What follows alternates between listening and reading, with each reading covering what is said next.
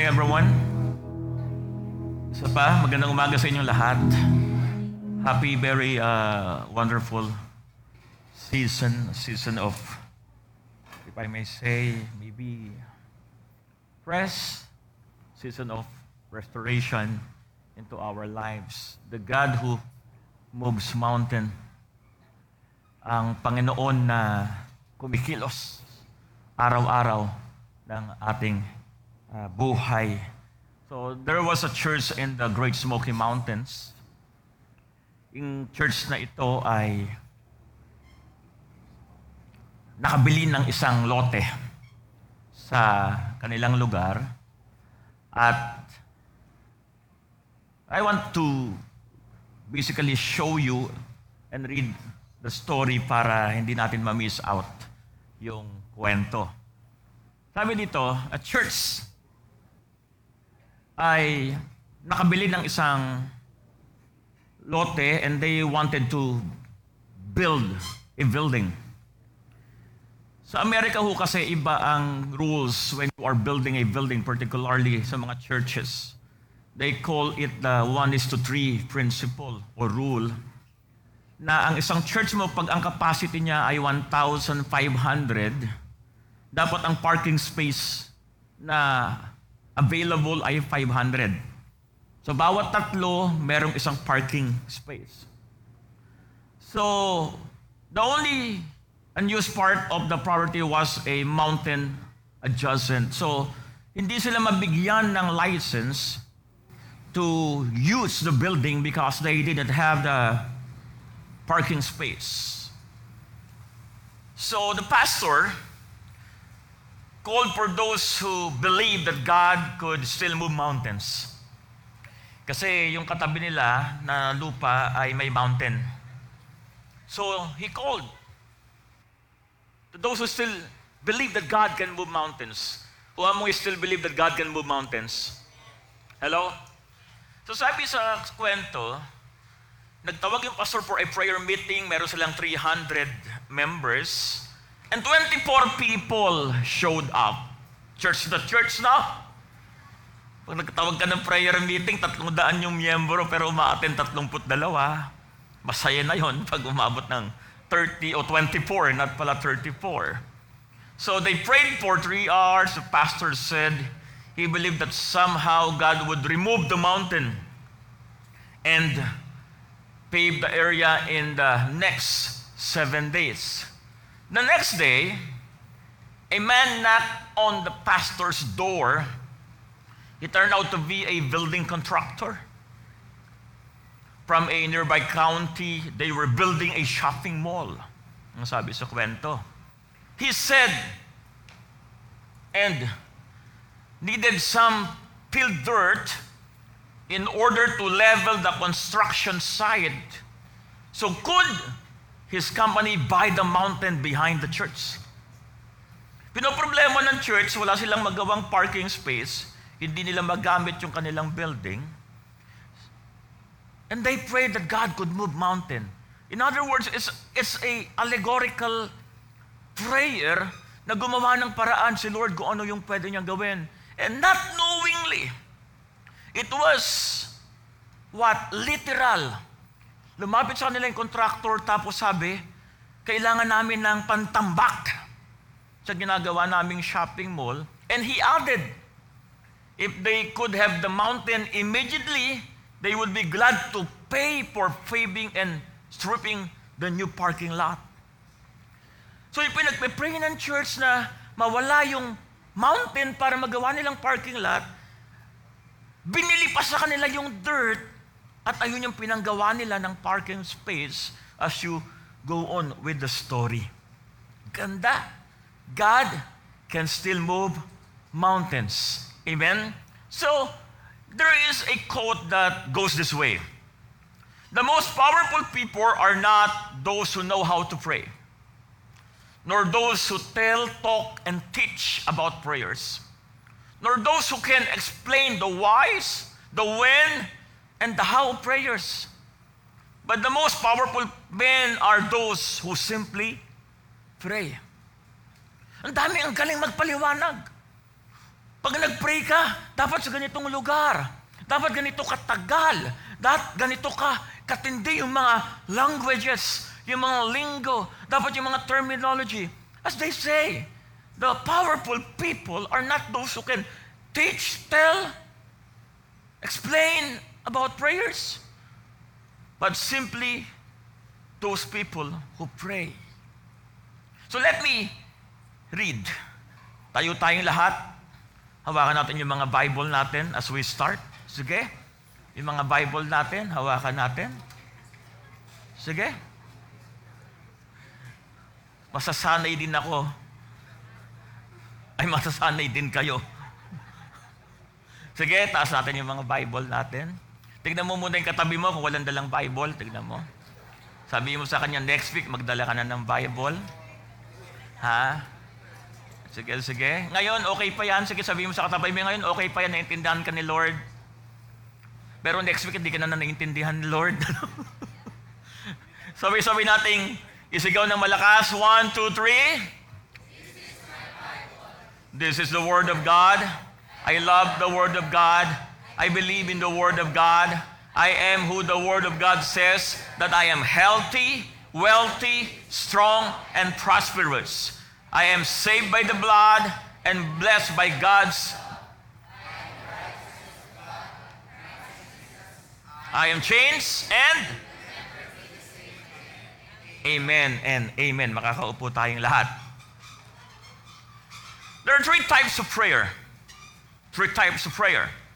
Number one, yung tinatawag nilang conceited prayer. Ito yung selfish prayer, as they say.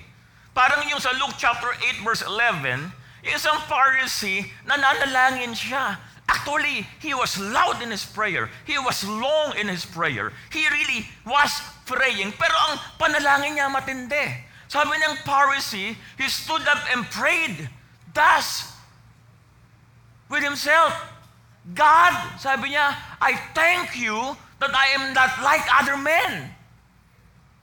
Exhort, ano, exhort uners, unjust, adulterers, or even as the tax collector, tinuro pa niya yung kasama niya, if you would understand the context.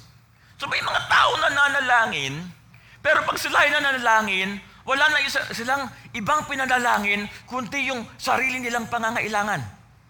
Kundi yung sarili nilang kalagayan. There's nothing wrong in praying for yourself. Jabez asked God to bless him, to enlarge his territory. But it doesn't end there. So, one type of prayer is the conceited prayer, or what we call the selfish prayer. Pangalawa, yung tinatawag na nating the Christian prayer. The Christian prayer. Ito yung standard prayer. Tinuro yan sa Matthew chapter 6, verses 9 to 13. But the problem with this prayer, sometimes it is being said and told mechanically. Binabanggit na lang yung ganitong salita. Our Father in heaven, hallowed be your name, your kingdom come, your will be done on earth as it is in heaven. Give us today our daily bread, and forgive us our debts, as we also have forgiven our debtors. And lead us not into temptation, but deliver us from the evil one. This is actually a wonderful prayer. Even Jesus himself taught his disciples, this is how you pray. So it's but not the words, but it's the content, it's the pattern. Na pag ikaw nananalangin ka, kilalanin mo ang iyong ama. Pag ikaw ay nananalangin ka, hindi mo sinusunod yung kalooban mo, kaya ka nga nagpipray eh. Thy kingdom come and thy will be done on earth as it is in heaven. And who among you have experienced this? Sino rin niyo yung, yung aamin? Okay lang magtaas ng kamay kung gusto niyo ha. Yung pag nananalangin kayo, parang gusto niyo utusan si Lord. Kung ano yung gagawin niya, Lord, ang gusto ko ganito. Pag binigay mo ganito, ayoko. Hello, sino sa inyo naranasan ba mag-pray ng ganyan? Sige, umamin na kayo. Hello? So this is not actually word for word na pag nanalangin ka, Our Father who thou art in heaven, hallowed be thy name. Those things are wonderful. But this is a pattern of knowing when you pray, you are praying to someone that you have a relationship with, that He is your Father. It's not simply saying, Our Father. No, you need to understand in your heart and in your life that you are praying to the one that you have a relationship with, that you are His Son, and He is your Father. Amen. And when you are praying, you are not trying to tell God what to do. Kaya sabi niya dan, Your kingdom come, your will be done. And even Jesus exemplified that. And I will be mentioning that a little later.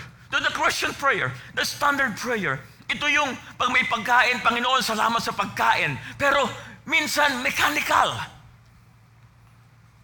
Nawawala na yung essence of sincerity. Nawawala na yung essence ng relationship. The standard prayer. Then pangatlo, yung tinatawag natin Christ prayer.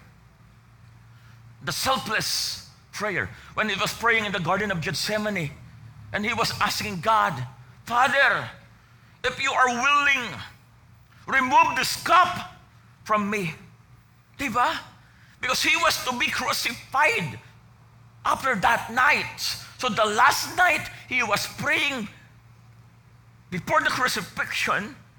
Sino ba naman? Tama naman si Jesus Christ eh. Alam niyang ipapako siya sa krus. Ikaw kung sakaling sinabi sa iyo, oh Julius, Pastor Julius, ipapako ka sa krus, sino sa inyo excited? Kung si Pastor Julius ang ipapako, excited tayo. Di ba? Pero pag tayo, Siyempre, hindi ka excited.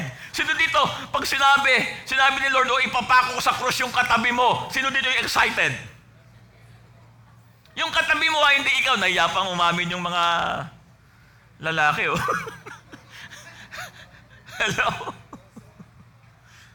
No, no, but Jesus knew that, that the crucifixion would take place and he was the subject. So meaning, hindi Actually, siya yung object of the crucifixion, hindi yung mga disciples. Kaya ang panalangin ng Panginoong Jesus was quite, di ba, sabi nga doon, pumutok pa yung kanyang ugat, pinawisan siya ng dugo because he was really praying from his heart. Pero matindi yung panalangin ng Panginoon eh, Father, if you are willing, kung pwede sana, baka naman gusto mo, baka naman like mo, please naman, Father, baka naman pwedeng hindi na ako mamatay sa krus, baka naman pwedeng iba na lang yung kamatayan ko, heart attack na lang, wag ng crucifixion. But at the end of the day, he said in his prayer, Nevertheless, not my will, but thine or your will be done. Ay, isa pang tanong, sino siya inyo naranasan na mag-pray? Tapos yung prayer niya na yon, yung exact opposite ang nangyari. Tapos nagtampo siya kay Lord. Tingnan mo yung katabi mo. Sino dito yung naranasan ng magtampo kay Lord? Kasi ang pinagpipray mo ganito, tapos yung nangyari, yung total opposite ng pinagpipray. Pinagpipray mo, Lord, bigyan mo ako ng boyfriend na gwapo. Tapos binigay sa iyo swangit. Hello. Lord, si, si Maris, ano ba yung prayer mo dad? Lord, bigyan mo ako ng, ng mapapangasawang macho. Yan, di ba? Ah, binigay ni Lord, kamacho.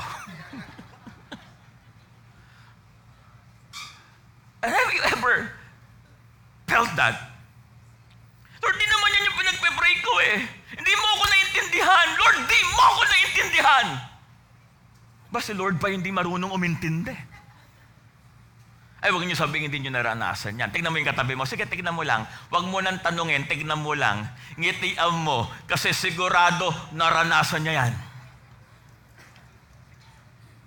Right? But I want you to understand the prayer of Jesus Christ. Not my will, but your will be done. And I want you to see this. Job chapter 42, verses 10 to 11. 10 and 11. Sabi niyan, and the Lord restored Job's losses when he prayed for his friends. Antindi, no? Mukhang alam niyo na kung ano yung gusto kong ituro ngayong umaga, no? And the Lord restored Job's losses when? Sa ibang translation, mamaya babasahin natin, after he prayed for others. Indeed, the Lord gave Job twice as much as he had before. Sabi sa verse 10, 11, Then all his brothers and his sisters and all those who have been his acquaintances before came to him and ate food with him in his house. And they consoled him and comforted him for all the adversity that the Lord had brought upon him. Each one gave him a piece of silver and each a ring of gold. Guys, matindi to. Kaya ang pag-uusapan natin ngayon is Job's experience. What did Job lose? His prosperity, sabi sa Job 8.7, all the wealth you lost. His children, sabi sa Job chapter 1 verses 8, 18 and 19, and it fell on the young men and they are dead. And his health, sabi sa Job chapter 2 verse 7, painful boils mula ulo hanggang talampakan. Job lost his prosperity, he lost his children, he lost his health. Now, ito sabi sa Job 2, 11 to 13 na para makita lang natin. Now, when Job's three friends heard of all his adversity, si Eliphaz, si Bildad, tsaka si Sophar, that had come upon him, they came each one from his own place. Eliphaz, the Temanite, Bildad, the Shunite, and Sophar, the Naamanite. And they made an appointment together to come to sympathize with him and comfort him. Tayo, di ba, pag may nalaman tayong taong may problema, pinuntahan natin, hindi natin tinatanong yan. Alam mo, kaya mo yan. Alam mo, ala, dami natin sinasabi agad. Pero ang tindi dito, yung nakita nila si Job, nabalitaan nila. Job was in pain. Job experienced tremendous adversity. Sabi dito, when they lifted up their eyes at a distance and did not recognize him. Ulitin ko, ah, Job was rich. He was wealthy. He was the wealthiest person in his generation according to the scripture. So ang ibig sabihin, ang dating pa lang ni Job, itsura niyan talaga naman sophisticated, mamahalin yung damit, may mga alalay, may mga tumutulong sa kanya, pero yung nakita daw nila si Job, they could not recognize him. They raised their voices and wept, and each of them tore his robe, and they threw dust over their heads towards the sky. Then they sat down on the ground with him for seven days. Sino sa inyo yung mga may ganyang kaibigan? Yung sasamahan ka lang for seven days, hindi nagsalita. For seven days, they sat down with Job. Because they felt the pain Job experienced. And seven nights with no one speaking a word to him. For they saw that his pain was very great. He lost his wealth, he lost his children, loved ones, lost his health. And that was a tremendous pain. Kaya pag-uusapan natin sa umagang ito is the power of selfless prayer. Sabi nga natin lahat, the power of selfless prayer. Can we say louder than that? Come on, come on, from your heart. The power of selfless prayer. Pinakita ko lang ho sa inyo sa Job chapter 2. But if you would study, si Eliphaz, si Bildad, si Sophar, they were wonderful friends. They were good friends, but they were not perfect friends. The three of them went to Job. They were so, what? Naawa sila ng todo sa nangyayari kay Job. Hindi nila mapaliwanag. They did not understand the scripture generally. And three of them started to condemn Job. Alam mo kaya nangyayari sa yan? Kasi may mga tinatago kang kasalanan. Sabi ni Eliphaz. Sabi ni Bildad, alam mo kaya nangyayari sa iyo yan? Kasi si Lord minsan nasa iyo, minsan wala. Pagdating naman kay so far, talaga namang so far. Yung sinabi sa kanya, ang layo talaga, so far. Hindi nila nag-gets mamayang gabi. So far. Well, ganyan talaga ang buhay. Minsan nasa taas, minsan nasa ibaba. And generally, ganun yung sinasabi nila kay Job. Pag, pag ikaw kasi hindi mo nararanasan yung pain, ang, ang daling magsalita. Tama? Pag hindi ikaw yung walang pera pero may kailangan bayaran, pag hindi ikaw yung binasted, yung hindi mo pa nililigawan, binasted ka na. Sino nakaranas na ganun? Yung nasa ay pa lang, no. Ay pa lang eh. Sasabihin ko, hate you. pero they, they, they felt that. They said things. Things that instead na i-comfort si Job, instead na tulungan si Job, i-encourage si Job. Ang nangyari kay Job, mas naawa pa siya sa sarili niya, mas nakita pa niya yung sarili niya na marumi. Eh, ang sabi ng scripture, God saw Job as blameless. So mali sila Eliphaz. Mas tama yung sinasabi ni Lord. Amen? Kasi yung pagiging righteous and blameless, hindi naman talaga behavior yan eh. It's how God sees you. And the scripture was quite clear. God sees Job as blameless and righteous. Was he perfect? No, he wasn't perfect. But the friends discouraged him. Alam mo minsan, pag may mga sitwasyon tayo hindi maganda sa buhay, tapos lumapit sa atin yung kaibigan natin, may sinabi sa atin, hindi dahil gusto nila tayong saktan, Minsan sa sobrang pagmamahal nila sa atin, kala nila nakakatulong sila. Sino sa inyo nakaranasan ng ganyan? Yung nagugutom ka, wala kang pagkain, pumunta sa'yo, may daladalang pagkain, amen, pero kinain sa harap mo.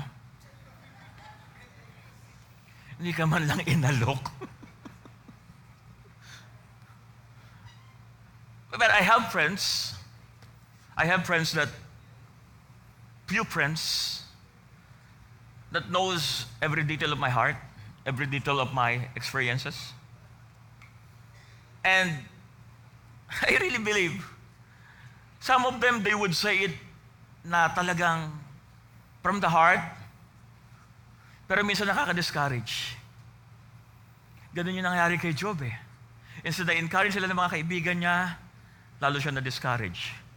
Pero gusto kong tignan natin, marami kasi yan pag pinag-aralan natin from from Job chapter 1 hanggang chapter 32, basically that was the problem. Ayun na yung naranasan ni Job lahat ng problema. Sinisi siya ng mga kaibigan niya, sinisi siya ng sarili niya, gusto niya nang mamatay, patay yung asawa niya, sabi ng asawa niya sa kanya, Job, kalimutan mo na ang Diyos, sumpa mo na ang Diyos, di ka mahal ng Diyos. And he was so pitiful. And he pitied himself. He attended the self-pity party. Alone. So, Everything took place. Then to make the long story short, naayos. Hello? Binashortcut ko ah. Then, ito yung naging prayer ni Job. And the Lord restored Job's losses when he prayed for his friends. Sabi natin lahat, when he prayed for his friends. When you experience problems, you want to pray for yourself. When you experience blessing, you want to, to enjoy for yourself. But how many of us can actually say, in spite of the breaking and the blessing, I will still choose not to be selfish. Even in my prayers, that when I sit down and pray, before praying for myself, I will pray for other people. Because there is power in selfless prayer. Hello. Maraming nawala kay Job the Restorer. Pero, ang matindi kasi dito, the Lord restored Job's losses when he prayed for others. Hindi yung pinag-pray niya yung sarili niya, then God restored his riches. No. The Lord restored Job's losses when he prayed for his friends. When he prayed for someone else. Sabi nga natin lahat, the power of selfless prayer. Can we shout it again? The power of selfless prayer.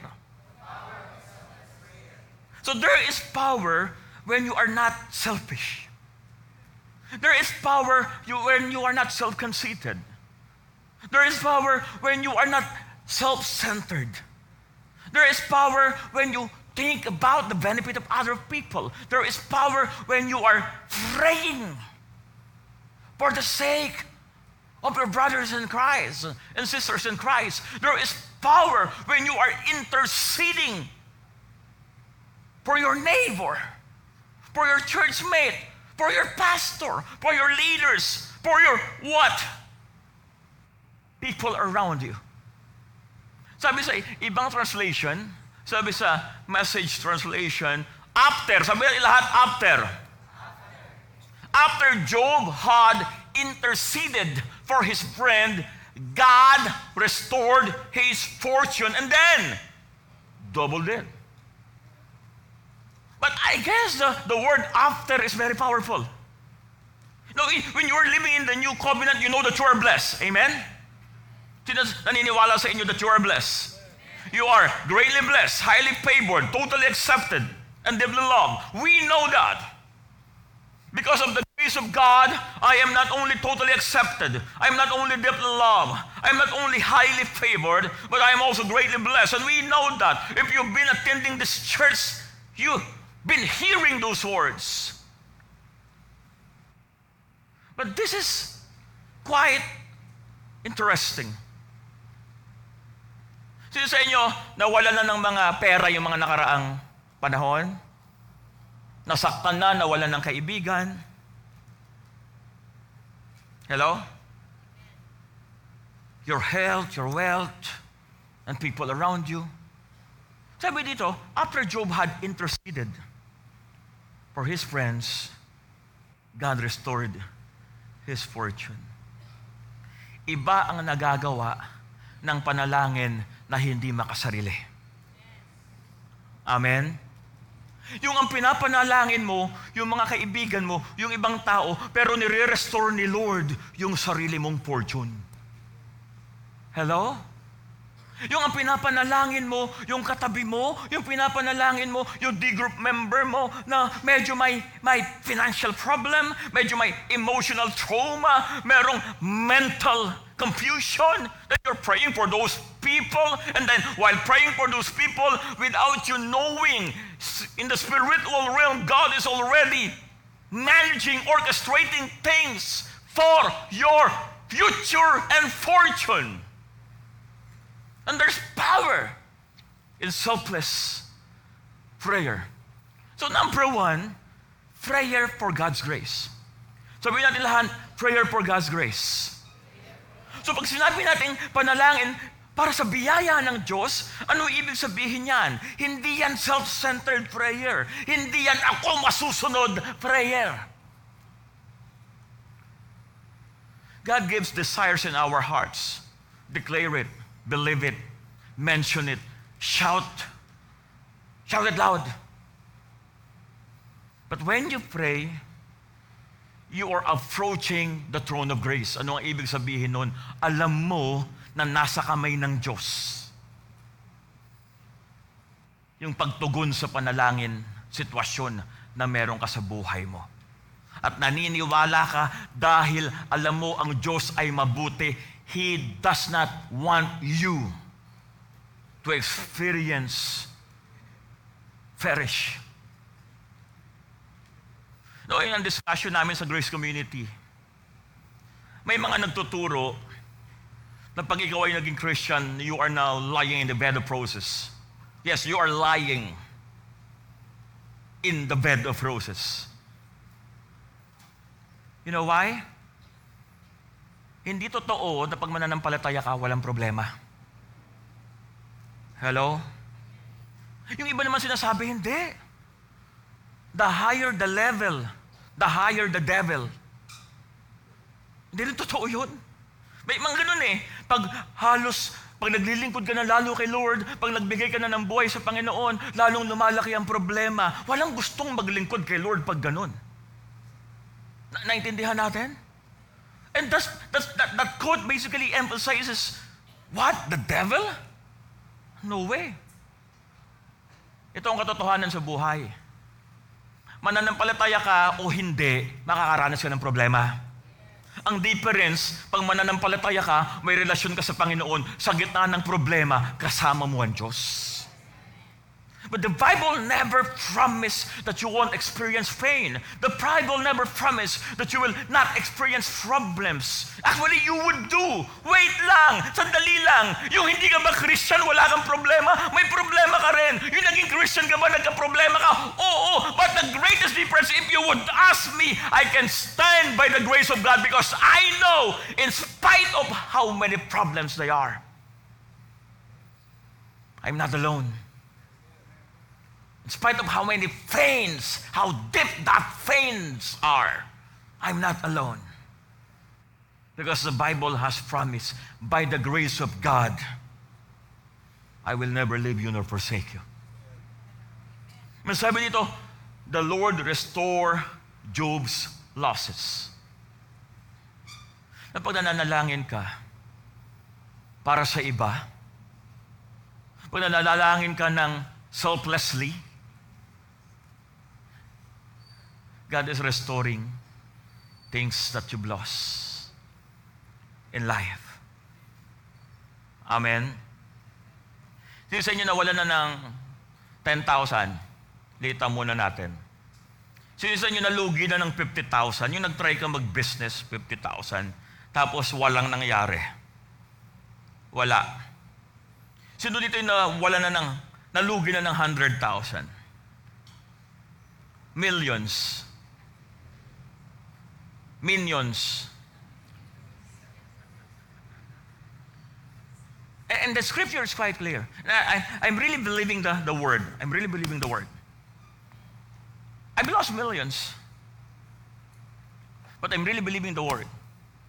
When you become selfless in your perspective, when you become selfless in your prayer, God will restore your fortune. Ang natutunan ko lang, hindi ko kailangan utusan si Lord kung paano gagawin. Nananampalataya ako sa Panginoon, siya na bahala kung paano niya gagawin.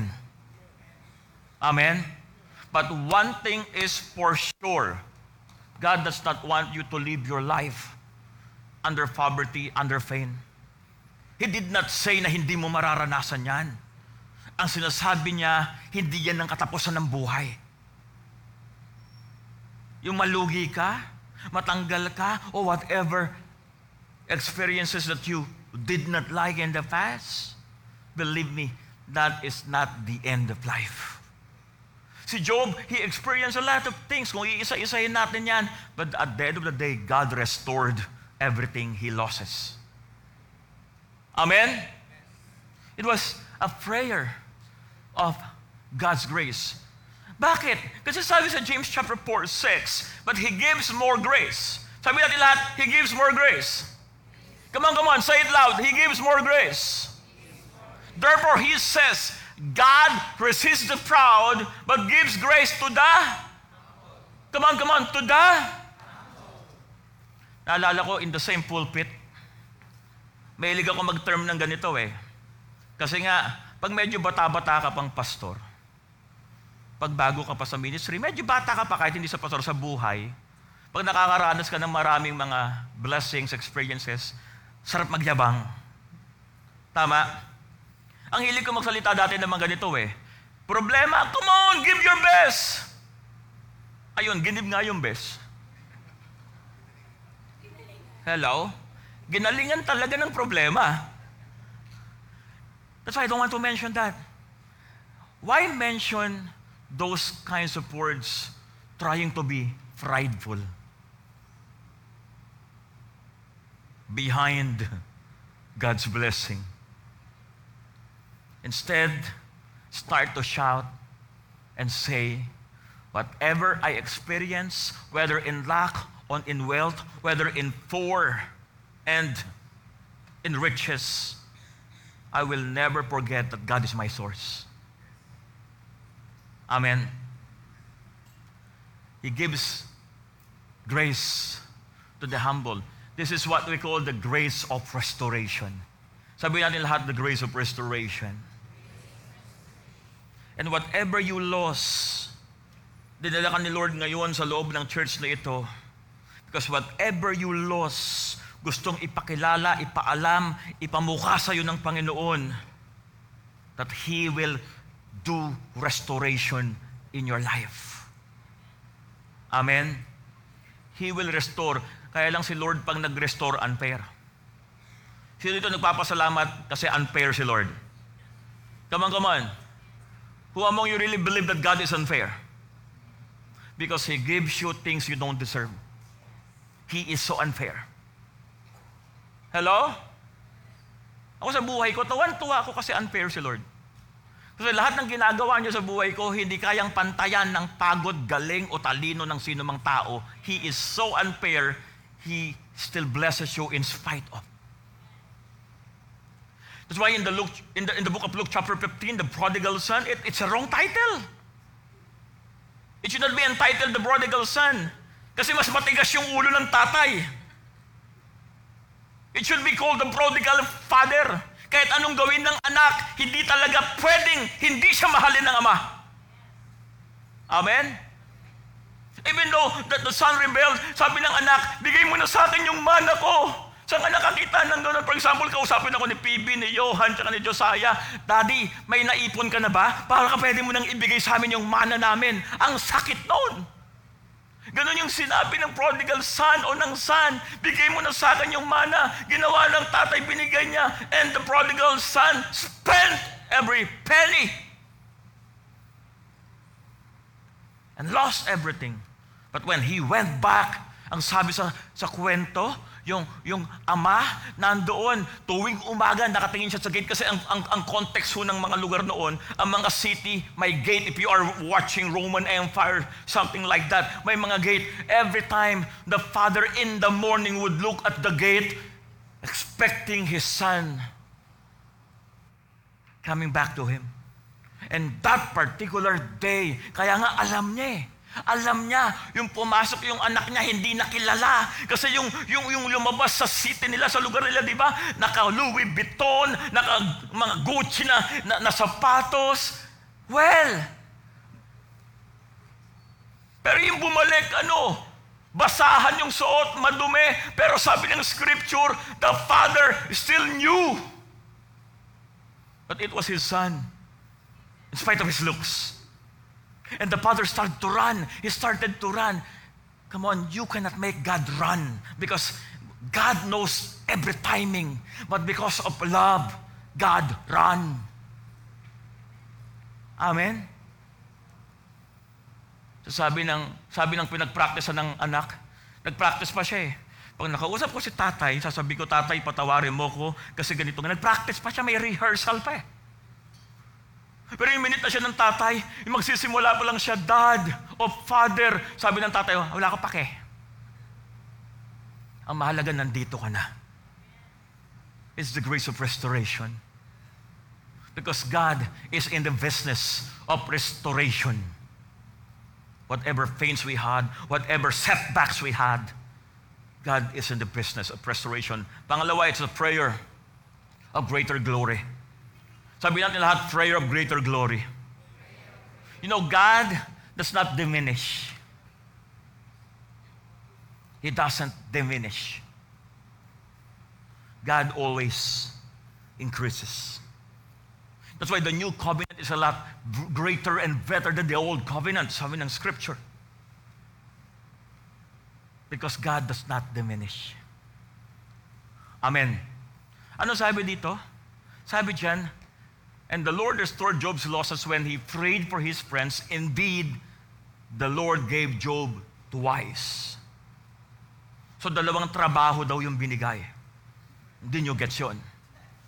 Mamayang gabi nyo pa magigets uli yan.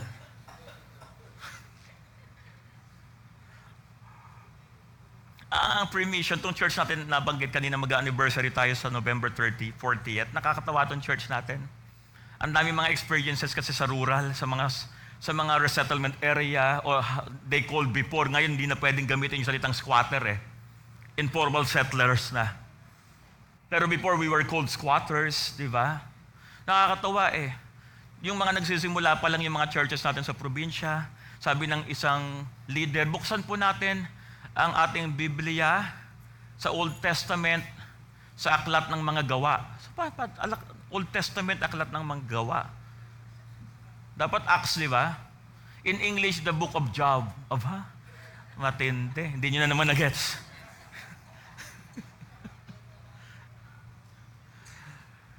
the Lord gave Job twice as much as he had before. Amen? It's always a prayer of greater glory. I want you to see this. Sa Exodus 33 verse 13, ang sabi dyan, Please show me your glory. That was the prayer of Moses. And he said, Please show me your glory. And we, we, we basically think glory is about clouds, it's about out of this world experience, yung, yung glory mawawala, tapos nakikita mo ang daming kulay puti. And we, we always think of glory like that. Pero sumagot ng Panginoon, then He said, I will make all my goodness pass before you. Ang glory ni Lord ay yung kabutihan niya sa buhay mo. It's not about clouds, it's not about smoke, it's not about out-of-body experience. The glory of God in your life is His goodness towards you. So when we say the greater glory, ang ibig sabihin nun, we experience greater goodness of God in us. And let me end dito sa pangatlo. The glory of redemption, pangatlo, prayer for God's goodwill. Sabi rin lahat, God's goodwill. Come on, louder than them, God's good, God's goodwill. Ang prayer ni Lord, ni, ni Job, pinag-pray niya yung mga kaibigan niya. Ang matindi itong mga kaibigan niya, instead na tulungan siya, kinondemn siya eh. Instead na i-encourage siya, diniscourage siya. Instead na sabihin sa kanya, kaya mo yan, kasalanan mo yan. And his friends actually find him. His friends actually did things na medyo, hindi yata ganon. Sino sa inyo kayang ipanalangin yung kaibigan mong nasaktan ka? Sino dito kayang ipanalangin yung ex? Oo naman! Anong klaseng prayer? Mamatay siya.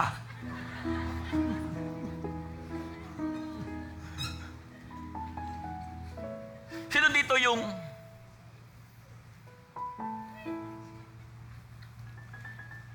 kaya mong ipanalangin yung taong medyo na-disappoint ka? Na-frustrate ka? Na saktan ka?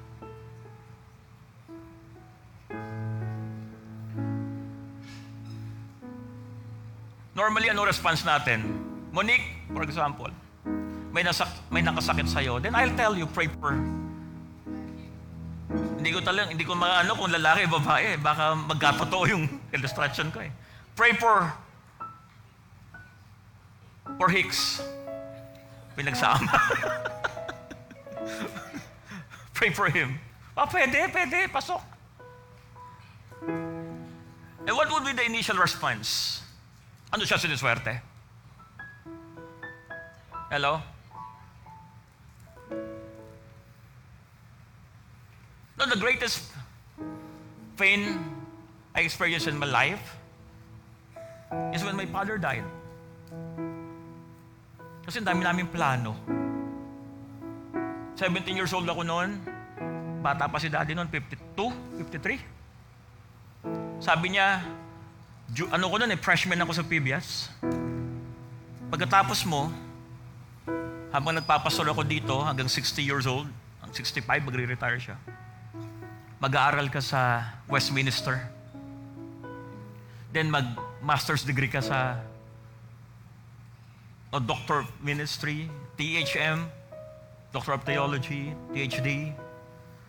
Whether you like it sa RTS, Reformed Theological Seminary. Then pagkatapos nun, balik ka dito. Ikaw mag-handle ng Bible School. Magbatayo tayo ng Bible School sa Pre-Mission.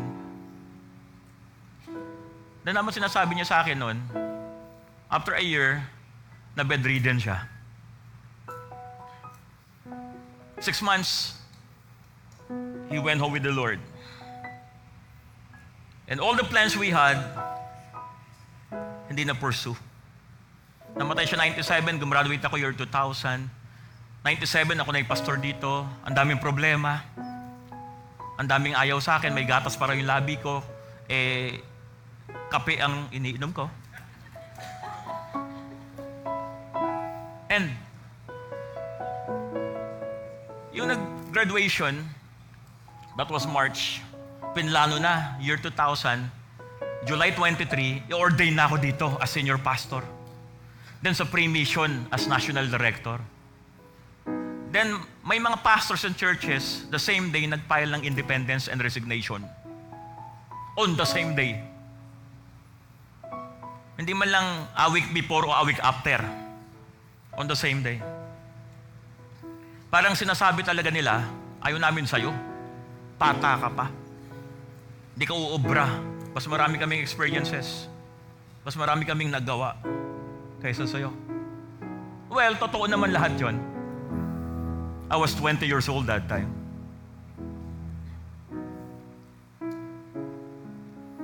But until right now, every time I face, a prob- I face problem, I still wish that my dad's still alive. It really pains me. Minsan, you just cannot define life.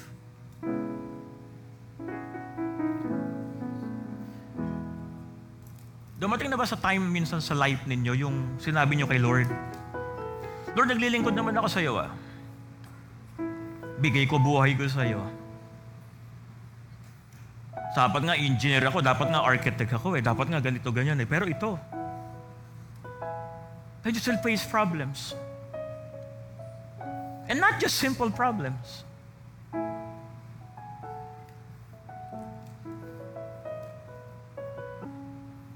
And when Job experienced those things, he lost his children, he lost his health, he lost his wealth.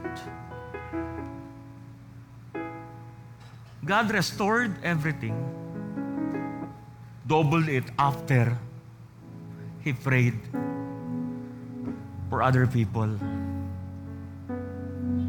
Guys, there is power in praying for others. There is power in a selfless prayer. Pag nag-pray ka, Lord, i-bless mo ko. Why? Ask yourself, why? Why do you want God to bless you? Kasi gusto mong yumaman kasi minsan nai-imagine mo makabili ka ng sports car. I was thinking of that before. Sports car. Tanungin mo ako sa sports car, mauubusan ka sa akin ng knowledge. I really love sports car. Pero dati, Lord, pag bilis mo ako ng pag yung business ko, lumaki ng ganito, sports car, and now I, I start to ask myself, why do I want those things? There's nothing wrong to pray for your needs, but ask yourself, why?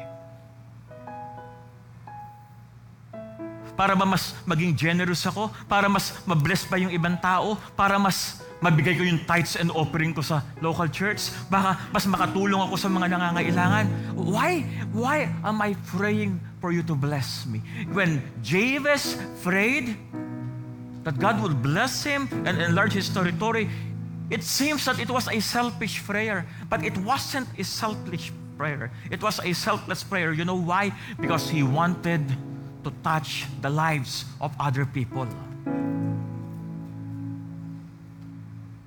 Amen. And the prayer this morning, I don't want, kilala niyo ako eh. I'm a pastor of this church for what? 27 years now? Including youth pastor, maybe 29. Hindi ako masyadong nagpapa-altar call. Hindi ako mahiling mag-lay hands. That's not me. But there's one thing I want you to do this morning. I want you to choose to pray for someone. Just like what Job prayed.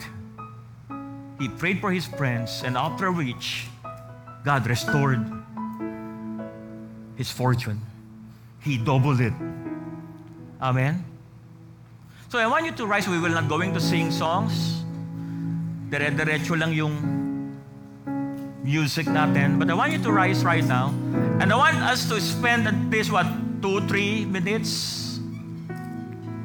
Prayer by your choice, but you will not be praying for yourself. You will be praying for someone else. Can we do that? Come on, right now. I want you to open your lips and start to pray for someone else. Na nilalagay ni Lord sa heart mo ngayon.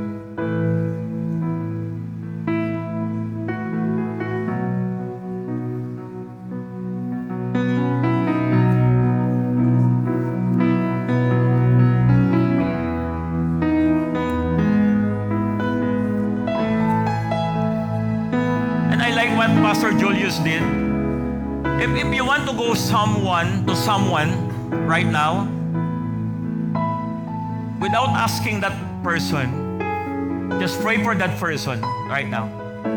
Sige, pwede kayong umalis sa upuan ninyo ngayon, then pray for someone. Just pray for someone. Can we do that?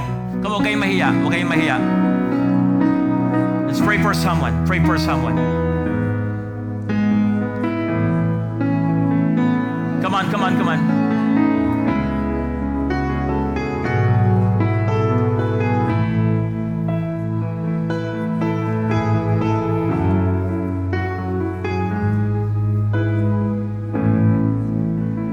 Katabi mo, yung nasa likod mo, yung nasa harap mo, can you pray for that person? Pray for that person right now.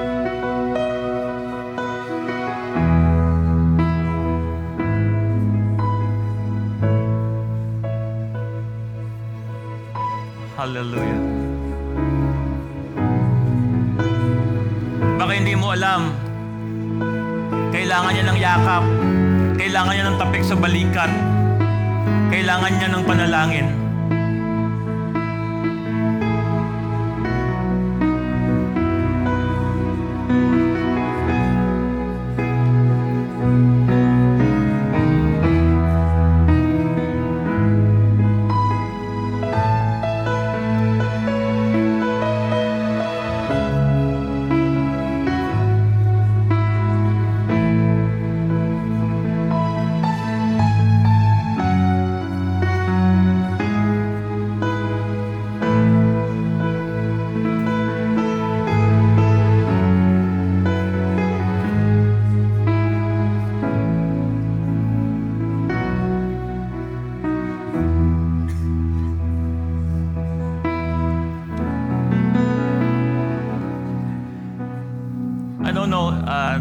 Just convicting me. Eh.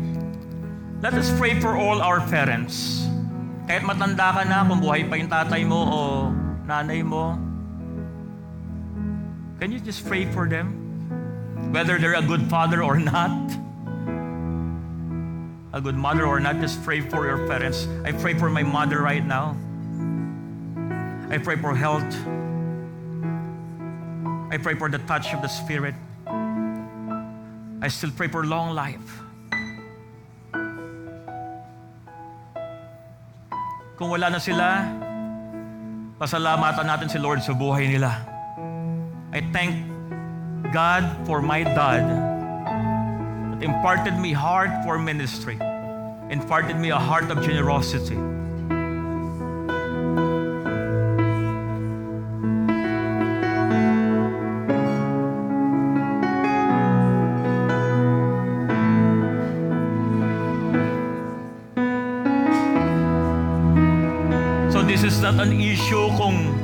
Naging mabait ba sila o hindi. This is a prayer that we know God is doing something when we pray for someone else.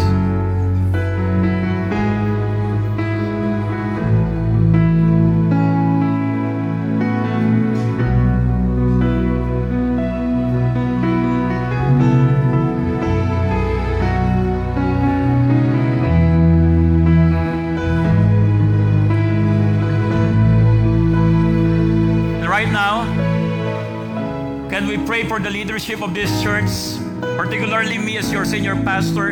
I want you to pray for me. Pray for me.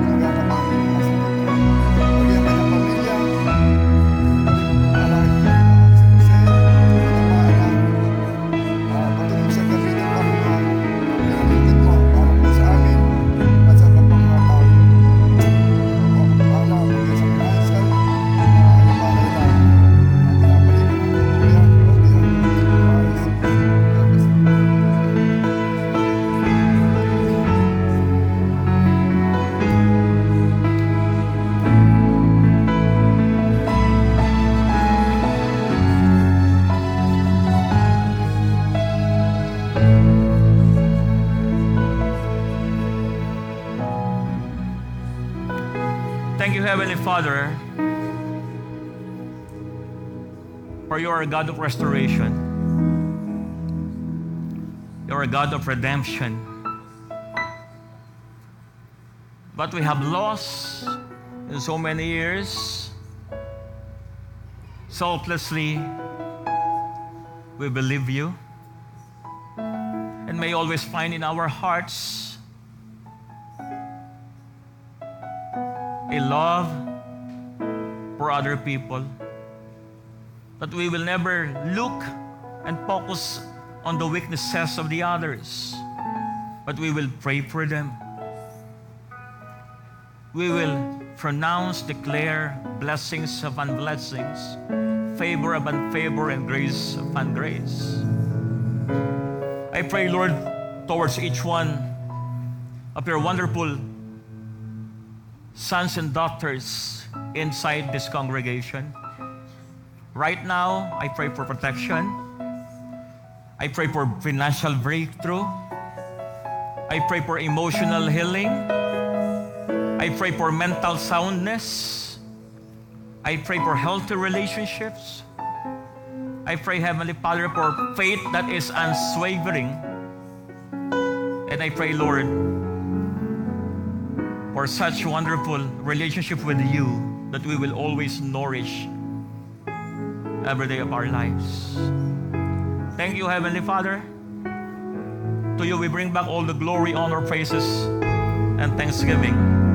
In Jesus' name we pray. Amen.